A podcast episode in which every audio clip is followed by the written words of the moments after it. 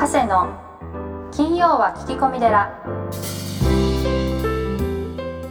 ようこそ架空のテラスタジオよりお送りする長谷の金曜は聞き込み寺ナビゲーターのとちおえみです群馬県太田市にある随願寺のご住職長谷さんどうぞよろしくお願いしますはいよろしくお願いしますはいではまず、えー、ちょっと質問のコーナーですえっと、私は子育て中なんですけれども子供にはまあ暇があった方がいいんだろうなって常々思っておりまして、まあ、退屈というのではなくて、まあ、何しようかなみたいなちょっとクリエイティビティをなんかうま、ま、生み出すような暇な時間ですね。でもなんか放っておくとゲームをしてしまったり YouTube を見てしまったりして何かと忙しいんですけどそれでまあ取り上げるっていうのもなんか違う気がしてなんか暇を与えるためになんか長谷さんならどんなことをなさるのかなと思ってちょっとお伺いしたいです。僕はですね、はい外へ連れて行きますかね。あ確かに、うん、うんうん、あの今ってデジタル機器がまあ家中に溢れてるじゃないですか。はい、そうなんですよ。でもうゲームから YouTube からネットフリックスから何でもありますよね。はい。多分一日中あの外に出ないで楽しく過ごせるんだと思うんですよね。はい。でまああの保育園などをやってますと。あの子供の脳を発達させるに一番いいのはもう運動なんですよね。ああそうですねアドレナリンが一番出るって聞いたことあります。そうそう。それなので、はい、もう太陽の光をたくさん浴びて、はい、外で駆け回るっていうのが一番いいんですよね。はいはい確かに、うん、僕はあの外へ連れて行って、まあ、公園でも、はい、まあ、できればあれですよね。そのあのサバイバルなところへ連れていくのが一番いいですよね。ああ山とか？うん、山とか今ほらなんかあの何でしたっけ？ひろしさんとか一人キャンプ？あソロキャンプですか、うん、あソロキャンプ？あ,、はいはい、ああいうなんていうんですかねこう自然の中でなるべく過ごすっていうのがあ、ね、あれこの前なんかとちおさんキャンプ行ってませんでした？行きました。やっぱ確かにキャンプ中暇そうでした。彼ら。暇そうでなんかいじったりとか、うんうん、巻き割りがなんかものすごく楽しかったりとか、うんうんうん、あの焚き火をずっと見てたりとかしてキャンプはいいですね、うん、いい時間でした。そうですよね、はい、あのこうなんですか何もしない時に、うん、あの前頭前野っていうか脳はあの発達するんですって。へはい、うん、だから子供がぼーっとしてる時っていろいろ考えてるんですよね。そうですよね、はい、うん、その時にこう人間が成長するので、まあ、大人もそうなんですけど、うんうん、こうなんですかね何もしない時間っていうか、まあ、僕らこう座禅したりしたりするんですけどね座禅って何にもしてないじゃないですか。はい。あの外から見ると。そうですね、はい、でもあの脳の中はめちゃくちゃあのクリアなんですよね、うん、うん、そんな感じで何もしない時間は結構意識的に作った方がいいですよね。あ外に連れ出すの確かにいいですね、はい、あのうちの保育園が、はい、うちのおじいさんの代って、はい、あのあれこれ前話しましたっけね？すごいんですよね。あの村中あの牛車っていうのがあって、はい、あのこうリアカーみたいのにこう牛が前でこう引っ張っていて、はい、歩くわけですね。はい、で子供たちをその牛車に乗せて保育園まで来るともう11時ぐらい。はい、であのちょっと遊んで、はい、であの 昔は保育園の園庭なんかなかったんでお寺の境内で遊んでであのお弁当を持ってきたのを食べてあとはお寺の本堂でお昼寝をして帰る。だけで一日終わっちゃうみたいな、うん。いやめちゃくちゃいいですね。いやっていうかそんな昔から保育園やられてたんですねでも。そうですね。もう60、まあ、今年で66年になるのですごい、まあ、その1期生の人の思い出っていうとあの本堂の屋根が高かったねっていつも言うんですよ。へえそこでお昼寝してたから。そうそうそれしか思い それしか思い出本堂が大きくて屋根が高かったねっていうのはそれがいつも言われるんですよね、はい、でうちの父の代になってあのだいぶまた変わってきて、はい、まああの大体9時登園。でもそのあ最初にアンパンマン体操したり、うんうん、であの園庭で遊んで10時におやつ、で12時にご飯を食べてお昼寝して3時におやつ。で4時に公園、はい、で僕がやっぱりあの中学生とか高校生の時ってもう5時には園児いませんでしたよ。あ時代が違いますよね今とは、うん、職員もみんな帰っちゃって、はい、誰もいない状態、はいはい、でそれがこう次第にですねなんかこう延長保育とか早朝保育とかいろいろ始まって、うん、でなんか全盛期はうちの職員9時ぐらいまでいましたね。あ夜のうん、何かこう、あの会議をしたりおしゃべりをしたりして。はいはい。で今僕の時代はなんかもっとせわしくなっていて。うん。ででも一番早く来る先生6時半、早い。はい、で7時にもう開けるんですね。そうですよね。そその時間から預けたい親そうそそう、いうるから。はいそうで大体もう8時半までに来る子が30人ぐらいいるんですよ、あー大変だ。はい、で8時半からかけっこ、まああのこう体を動かすためにかけっこをしてはいで9時に、まあ、あの早朝会議ってラインナップってやってはい。で午前中読み書き計算とか音楽とか合奏とか体育とかいろいろやってであの午後はもう自由遊びなんですけどうんはい。あの週1回に英語の先生があの来てくれて英語を教えたりうん。あとはヒップホップダンスをやったり、まあ、お昼寝は昔と違ってもうあの年少ぐらいからはもうだいぶ少なくしていって、まあ、年年中年長は、はい、お昼寝はないんですけど、うん。まあ、その方が体をたくさん動かしてあのお家でよく寝れるっていうことなんで、はい。うん、なんか時代の流れを考えるとなんかちょっと反省しますね。どんどん忙しくなって。大人が忙しくしちゃってるのかな。そうですね。なんか最大限充実させないとみたいなことはある,、あるかもしれないですね。ぼーっとしてる子がいたらいけないとか例えば。そうですね。でもあのやっぱり脳科学の本読んでみると、はい。そうやってこう何もしない時に子どもたちの脳は成長してるっていうのを読むとですねなんかこういろいろさせて次から次へとやってなんか子どもたちがこうゆっくり考える時間をもう奪っちゃってるかもしれないなっていうのはちょっと反省しました。ぜひあのなんかあれですよね。キャンプキャンプいいですよねキャンプいいですね。でもなんか虫が嫌いとか言ってうちの子供は、あそうなんですか？はい。すごいがっかりしたんですけど私は。あのうちのですね横浜の保育園にすごい面白い先生がいてはい。青森出身なんですけどはい。あのお家から保育園に来る間に必ず手に虫持ってるんですよね、ああ、うん。いいですよね。で公園とかあの入っちゃうとあの穴掘って はい。いろんな虫捕まえてへえで今日はこんな虫あんな虫って言って保育園がこうあの虫だらけになるんですよ、でも素敵な先生ですね。うん。まあ、はい。そうするとね、せ子供たちがみんなあの先生が虫が好きなんでうん、虫を大好きになるんですよね。うんうんうん。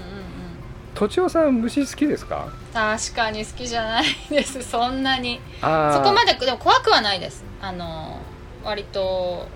そうですね。近くにいても平気ですけど、うん。まあ、好きではないですねまああのお家からこう公園行くまでに虫を両手に持ってっていう感じじゃないですよね。じゃないですね。多分ねとちおさんがこうむ虫を常にこう手に両手に持ってると、うん、ああ、子供はねあのお母さんの真似します、確かに、うん、そうですね。ダンゴムシとか子供がいっぱい手に持ってたのをちょっとなんかちょっと今は置いといてみたいな感じでやってましたね。私がそうさせちゃったみたいなとこあるかもですね。あああのねあの大人の人がすごく楽しんでるとうん。子供は真似するんですよ、確かに確かに。うん、本当その通りです。そんな感じです。よろしくお願はいいします、今日たくさん学びがありました。ありがとうございます。はい。えー今月6月のゲストは松平よし子さんです。長谷さんどうぞよろしくお願いします。はい、よろしくお願いします。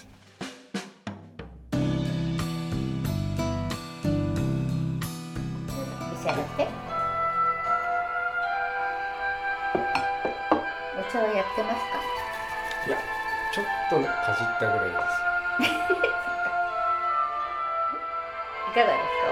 あー美味しいですね。ねやっぱうん。落ち着くでしょ、お茶って、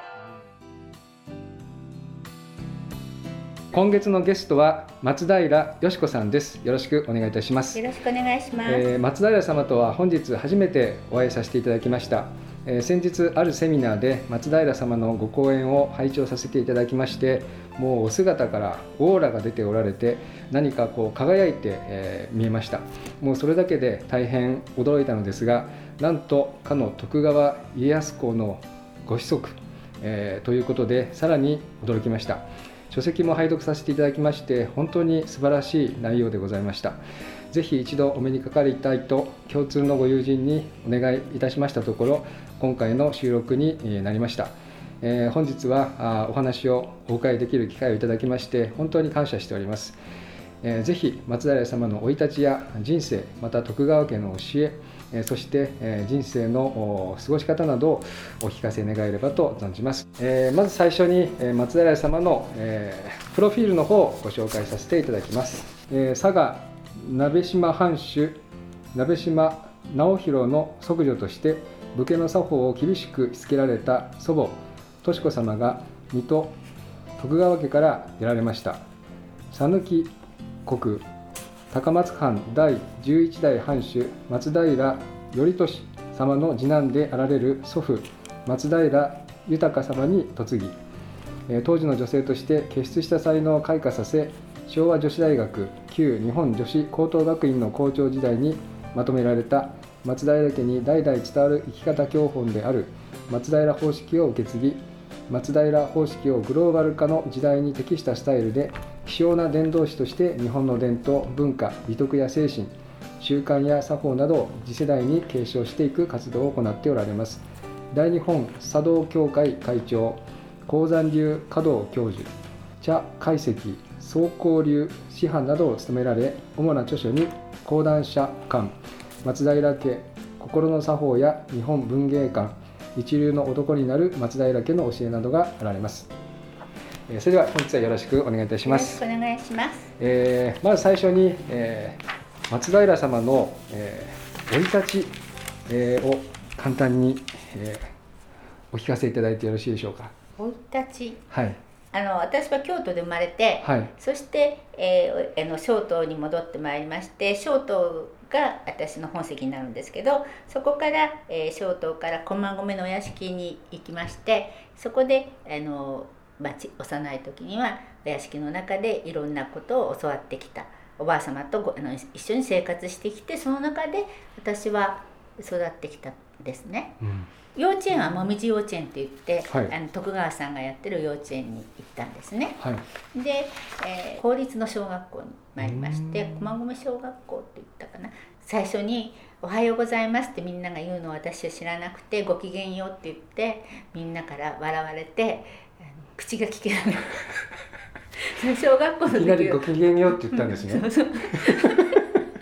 いきなり「ごきげんよう」と言ってはっと思ってみんなに笑われて、はい。それから、まあ、小学校1年の時に今でもまあ生い立ちという一つになるんですけど 時にあのこ教科書をこう、まあ、学校行って出すんですけど、はい。であ私はお屋敷の中ではあの5本をこう出してずっと読ん読んで読み終わったらあの女中がこうめくるんですよ。で次の時読むんですよ。あうんそういうのを小さい時女中さんがめくってくれるんですか？そうそうそうそうそう教科書はいはい、はいあの読み終わったら「はいわかりました」って次ってはいもう一回ってそれをこうずっと小さい時からやってきて、はい学校行ったらこうやってって「松田さん何してるんですか?」って「5本出てませんね」って「はい、ええあ5本」って言ったら出して5本ええ出して「あれ?」って言ったらあのめくるの そのくらい誰かがめくってくれると当にねもうはお恥ずかしいんですけど、ええ。そのくらいそのおや昔はお屋敷の中と外っていうのは相当温度差があったんですね。なるほうん。どお姫様ですもんね。普通に普通でしたら。まあまあまあ、はい。そういうふうにはよく言うんでしょうけど、ええもうね、ええその屋敷の外はもう全然分かんなかった。ね、うん。初めて学校行ってそれでまた学習院まで行ってたらそういうことはないんでしょうけれど、はいまだ、はい。はいだけど公立ですのでう、ん。もういろんな方いらっしゃる。そうですね。いろんな方があるっていうこと自体が知らない。だからうん自分の世界観を学校に持っていったらうん。大変なことになってなるほど。もうそれからあ私はさ喋っちゃいけないんだと思ってそんなようなあの小さい時はおあの推しのようなうん子供で、ええ そんな中で育っ育ってきましたけどね。うん。昭和女子大の中学高校はあの昭和女子大のばあ様の学校の中で、うん。あの校長先生のお孫さんといってもう何でも特別にこう扱わされてきたっていう部分があって、あのやりましたけどね。うん。なんかその歴史はあのこう皆様があの私のあのあれを見るとすぐ分かるので、うん。その生い立ちの中でそんなエピソードをちょっと今お話を申し上げましたけど。はい、あのありがとうございます。歴史の話をさせていただきますと、えー松平様の、えーご先祖様は、えーずっと遡りますと、えー江戸250年、えーを作られた徳川家康公でございまして、家康公の九男義直様、こちらが尾張、名古屋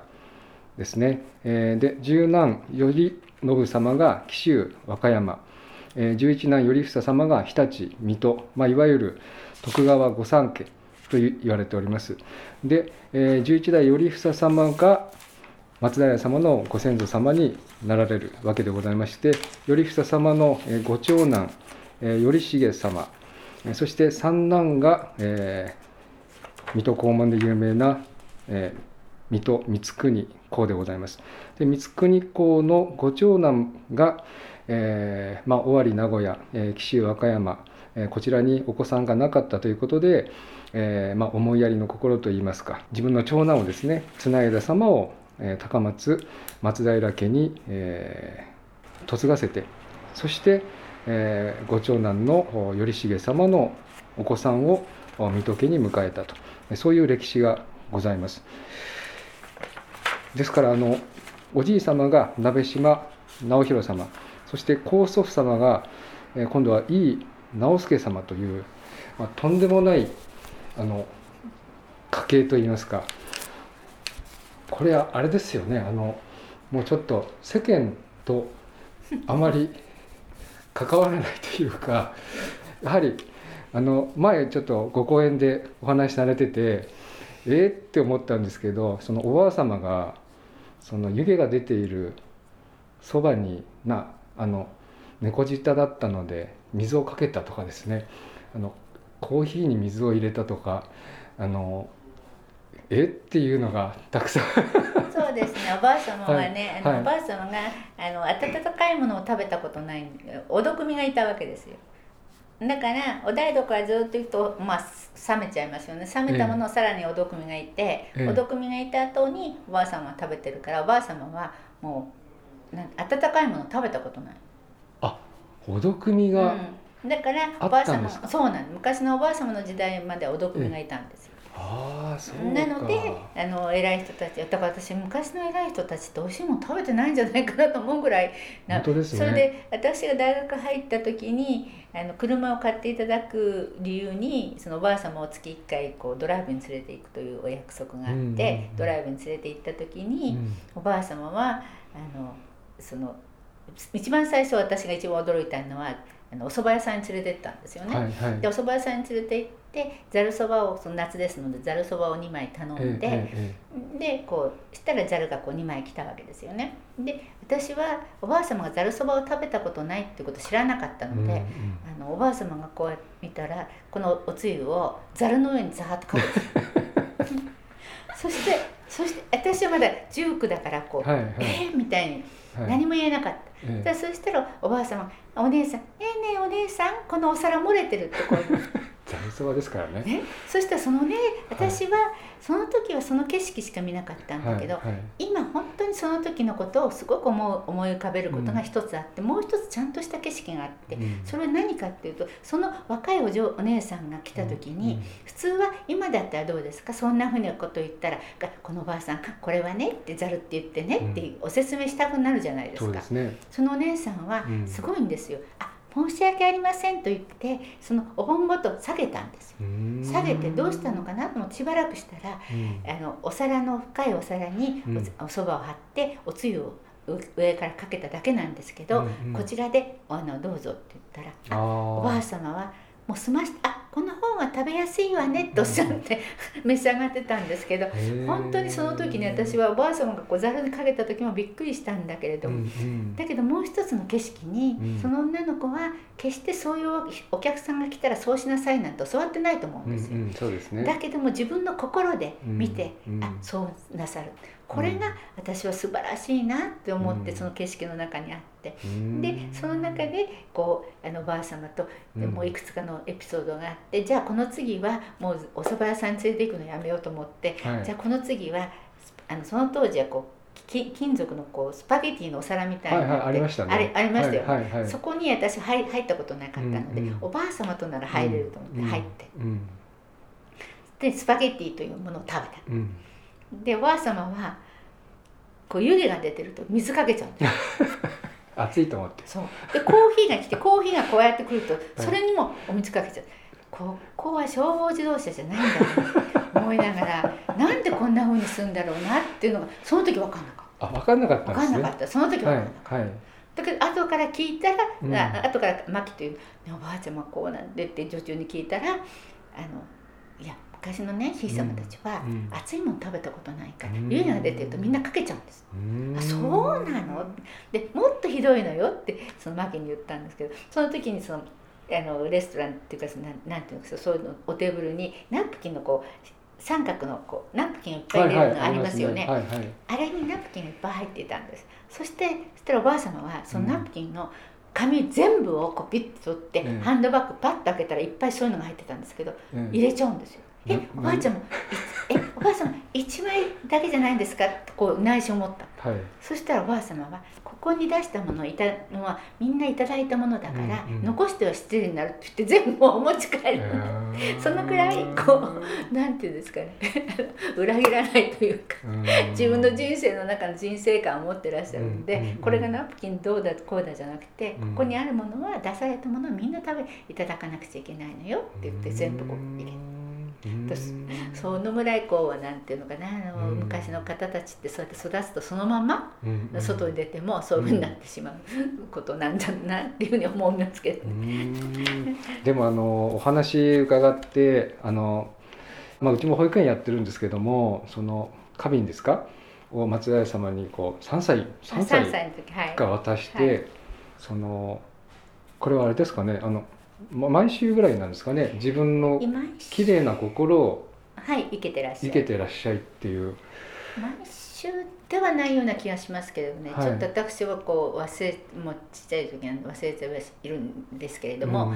うん。あのまあこう、まあ、定期的にこう呼ばれて、はい。毎朝おばあ様のとこ行ってその花瓶を一輪挿しの花瓶をいただいて、うん。あの綺麗な心を生けてらっしゃいとおっしゃられてそのお花をこう探してパチッと入れて「はい」ってお渡しすると「あよかったわね」っていうただそれだけのことをずっと何回かずっと繰り返していたんですよね。うんでその時にであそれを何年やったかっていうのはちょっと私も覚えてないんですけど、はいまあ、あのあるとところまで来て来た時に45年経ったんじゃないかと私は思うんですけれども、うん。その時に横ばあ様がいきなりあのお風呂敷に包んだあの木箱の中に物を持ってらして「今日はちょっと待っててね」ってそこであのおあの正座してお座りなさいって言われて正座して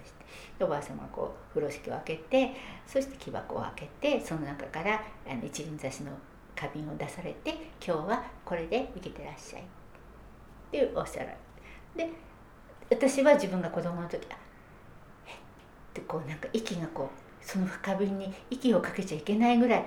あすごいんだなってその時思ったわけですね。うん。でこれ手で持っていいですか？ってもちろん手で持っていきなさい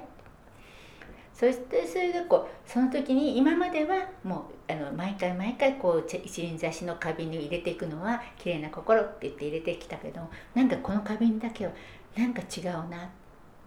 人の思いもあるんだなと思ってそれでこうおばあ様たちのお庭の方に行ってなんかこれはいいんだなと思ってチョキンってその時もいつもお花パチッて切ってたのにその時は「お花ごめんなさい」って言ってそのお花を切ってそして花瓶に入れてでおばあ様のとこに持って。そしたらおばあ様が「よく考えたわねうんこれで卒業」って言われてだからそのそのその時にはこのなんどれそれが何の意味をするのかとかどうしてそのことを教えるのかっていうのは全然言わないんですよ。もうただそれをしていくだけ。よく考えたわね。よかったわね。毎それとそれと同時に和歌を毎回毎回そのもう歌を作るんですよ。毎日ですか？毎日ではなかったような気がするんだけど、ええええなんかやっぱりでも結構毎日のような感じだったんですけど、うん。歌を持って行って、うん。そしてあよく考えたわね。っていうもうそれがあれね。それがまあ癖になっていまだにそのなんていうかなもう何何か困ったらすぐ歌にしてしまう。うん。癖があるんですけれどね、はい。それはもうおばあ様がこうこうその歌に対していいとこ悪いじゃなくてそのただ「あよかったわね」でもうんそれでその歌を私この小さい時は貯めてきたらもう1,000とか2,000とか3,000とか言ってたような気がするんですけれど、はい。なぜ溜まってないかっていうと、うん。おばあ様は歌は歌を歌ってもいいけどそれを書き記しちゃダメなのよって言うんですよね。へでなでそれはなぜかっていうとね、はい。よしこちゃん今日の太陽明日の太陽とは違うでしょ？えうん。でそれを一回書いちゃうと太陽ってこういうものだと思うでうん。も明日のあなたの気持ちはまた違うように太陽が見えるでしょ？それを大切にしなさい。って言われて書き記しちゃいけないって教わったので、うん。私はもその昔書いたあのいろんなたくさんあったんですけど、あのそれを書き持ってはいないんですけどね、うん。うんその心を残しておけばやがてその心があなたの財産を作ってくれるわよって言われた。うんそうやって教わったので歌も本当に毎日のようにそうやって出し出して「あよかったわね今日もあの感じたのね」って言われるんです。あの僕がその虎ノ門のお寺で修行してた時にそこの和尚さんは非常にこうまあうちの宗派ではだいぶ偉い方になられたんですけども僕は小僧の時にそのお寺の窓を朝起きた時にまあ開けるんですよね。うん、ではい開けるはい。その大きさが天候によって変わるんですよ。で建物は息をしてるっていうんですよね。呼吸をしてるので今日はこのぐらい空気を入れなさいみたいなことを言われてよくわかんないこと言う人だなと思ったんです 1 0ンチって決めてくれればいいのにって僕なんかね若い時に思っていてでそなんでこんなこと言うのかなってずっと思ったんですけど今ちょっと思い出したんですけどやはりその人の気持ちっていうか物の気持ちっていうか建物の気持ちって言いますかなんか松平先生をこう見ているとなんかこう全部分かられちゃってるなっていうのがあの隠せないなっていうのがあありますよね。そうですね、まあ、それはね私がおばあ様に感じたことなんですけど、ええ要するにそのやはりねおばあ様でもあの隠せないなと思うっていうのはねその人は頃合いを知ってるんですよ。だからうん。その、まあ、お料理でもそうなんです。さじ加減一つっていう頃合いがあるんだけれども、はい。その今日の風がこのくらいっていうのは頃合いなんですよね。うん。だから1 0センチなら1 0センチって決めちゃいけないんですうん。その今日のか風の頃合いを見てそれを感じていく。うん。それを私たちはおばあ様からも教わってきて今おっしゃられた通りに私もおばあ様にそれを感じてきてうん。なんかいつも見抜かれてるようで「今日これそれでいいの？その開け方でいいの?」っていうふうになんか言われてる気がして私たちはあの朝起きるとあの窓を開けるのはこう開けるんですけどね。うん。でそのお日様に感謝をするということからは一日は始まるんですけれどもそのあの例えばお人に対しての今日の風の入れ方っていうのはこのくらいよっていうのは昔もありました。うん。たくさん入れちゃいけないのよ。うん。っていうやっぱりその頃。でそれは何センチですかとは言え言言ってはいけない、そうなんですね、うん。感じるもの。うん。だからそれを先に風を感じる。ええ。火をお日様を感じる。感じるということの方が一番大事だっていうのを教わうんってきたんじゃないかなっていうふうに思いますけどね。あのこのインタビューが始まる前にあのお手前を頂戴したんですけども、あのそこでこう大切なのが、えー、とその、まあ、お手前をする相手の方の、えーまあ、体調とかうん。気持ちとか、うん。えー時間とか、まあ、そういったものでこうお茶の量を変えると。あとあれですよねうちの檀家さんにもお茶の先生何人かいらっしゃるんですけどとにかくそこのお宅に伺ってお仏壇の前でお経を読むと気持ちがいいんですよね。ね本当で玄関でお香が炊いてあってであのお伺いすると抹茶を立てていただいて本日のようにでお経を読んだ後にちゃんとお菓子が出てきてそちらが出てきてっていう、まあま、おお茶の先生なんでまあ当たり前なんですけどもすごく気持ちよくお経を読んで帰れるんですよね。であの失礼ながら忘れないんですよ。かにね、うん。本当に。だからあの日本のものっていうのはもうお玄関から入ってこの方が、ま、松寺でもそうなんですけどお客様をお迎えする時はお玄関から入ってきたらお玄関にまず季節の花がはい、入れてあるんです、はい。そしてずっと行くとおあなんか香りが出てくる、うん。お香が炊いてある、うん。そしてどうぞっていう時にそのスッとこう開けた時にパッと例えば藤棚が見えるようにするとかうん。そのもみじが見えるようにするとか、うん。季節をね。はい。で季節をあんまりこう季節がない時はやはりそのそこにきちんとぶあの掛け軸が置いてある。うん。掛け軸というのは徳のある言葉だからその季節とかその時の気持ちによってあ徳のある言葉が今日は書いてあるんだな、うん。そういうものを失礼といってお茶というのはその失礼がきちんとしてると静かにいてくれるんですよ、そうですね、うん、そうするといつの間にか自分がバタバタしてる心がスーッとその失礼にこう惹かれてって、うん。そしていつ仏壇に行くといつこう自然にお経ができてくる。うん。それがやはり私たちがこう生きていく人間っていうのはどうしてもなんていうかな心がこう雑にこういろんなことでこう煩悩っていうんでしょうかね、はいそういうものがいっぱいこうあるんだけども、はい。そういうものの煩悩っていうのはもう人間が持ってるもの。うん。だけどそれを抑えてくれるものっていうのがそうやって失礼とか、うん。そういう人の心とか、うん。優しさにこう行くんでしょうね。そうですね、うん。でその方はもう数年前に亡くなられたんですけどもこの前も七回忌だったかな、うん。お子さんと今お孫さんが赤ちゃん生まれて、うん。お参りに来るんですけど僕もやっぱりされたことを返そうと思うんです。ようんいいじゃないですか。その方はちょっと。特別にあのおあのお香を焚いたり、うん。あのねうん。あの失礼をしたりするんですけどやっぱりこう人間ってされたことはう、ん。おばあちゃんはもう亡くなられてるんですけども、はい。お子さんとかお孫さんに返さなきゃなっていうのが思っていて、こういうのってつながっていくなって思うんですよそうなんねで。すよね、はい。そうなんです。だからし自然にこうつながっていくんで意識してるわけでつなげようとか、うん。これを何とかしようじゃないんですよねつながるって、はい。はい。自然にその人たちが感じていくものがうん。つながっていく、感じるからこそつながっていくっうん。て私は思うんですよね。そうですね。うん。だから大切なんじゃないですか、本当ですね。いいお経ができてよかったです、ね。うん。なんかねすごくあの、ええこう今でも忘れないんですよね。その方ね。あの今日のお手前もそうなんですけどこうお手前をしてる間そのすごくなんかこう鳥肌が立つっていうか、うん気分いいっていうか、ん本当にね時間と心を込めていただいて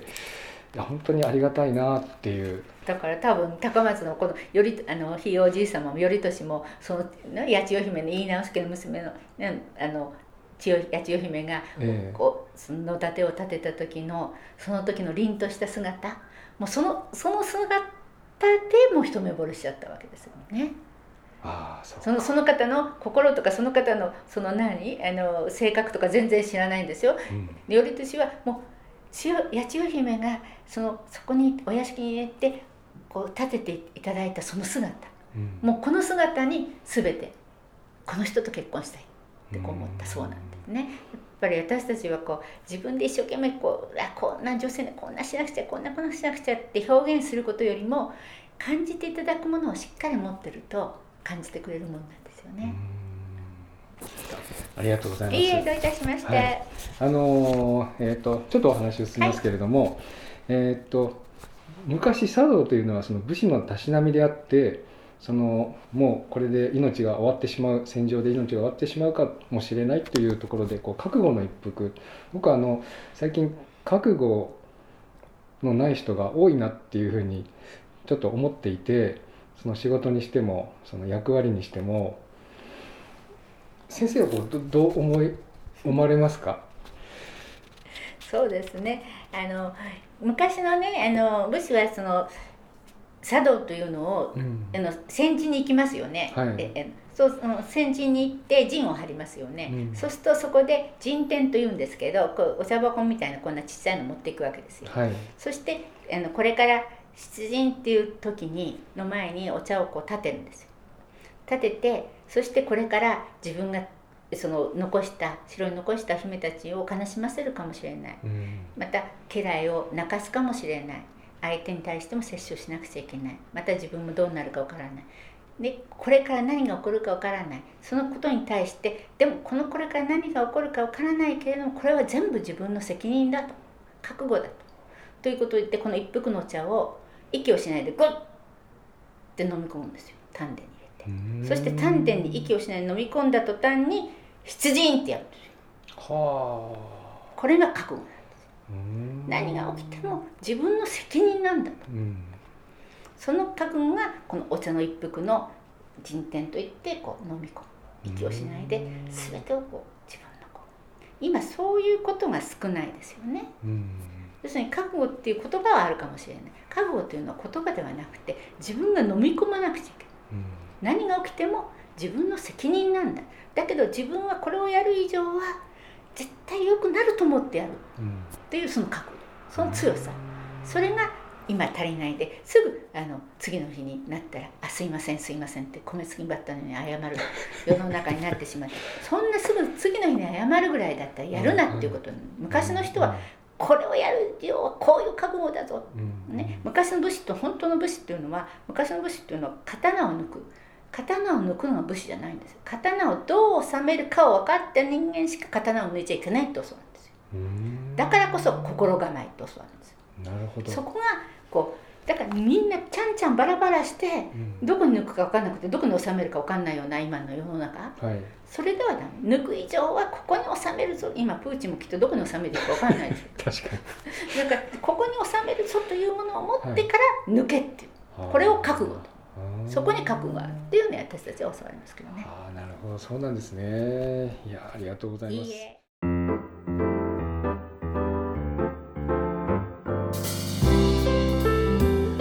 今週も長谷の金曜は聞き込み寺をお聞きいただきありがとうございました。長谷さんや番組へのご質問ご要望などは宗教法人随願寺ホームページまたは社会福祉法人森田睦美会のお問い合わせフォームよりお送りください。URL はポッドキャストの説明文をご覧ください。人生相談はもちろんお寺や葬儀法事お墓のことや子育て介護など生活に関することもお待ちしております。随願寺と森田睦美会は群馬県太田市札幌市横浜市鶴見区東京都東池袋において保育園こども園児童クラブ放課後デイサービス特別養護老人ホームグループホーム障害者支援事業など幅広い分野をサポートしております。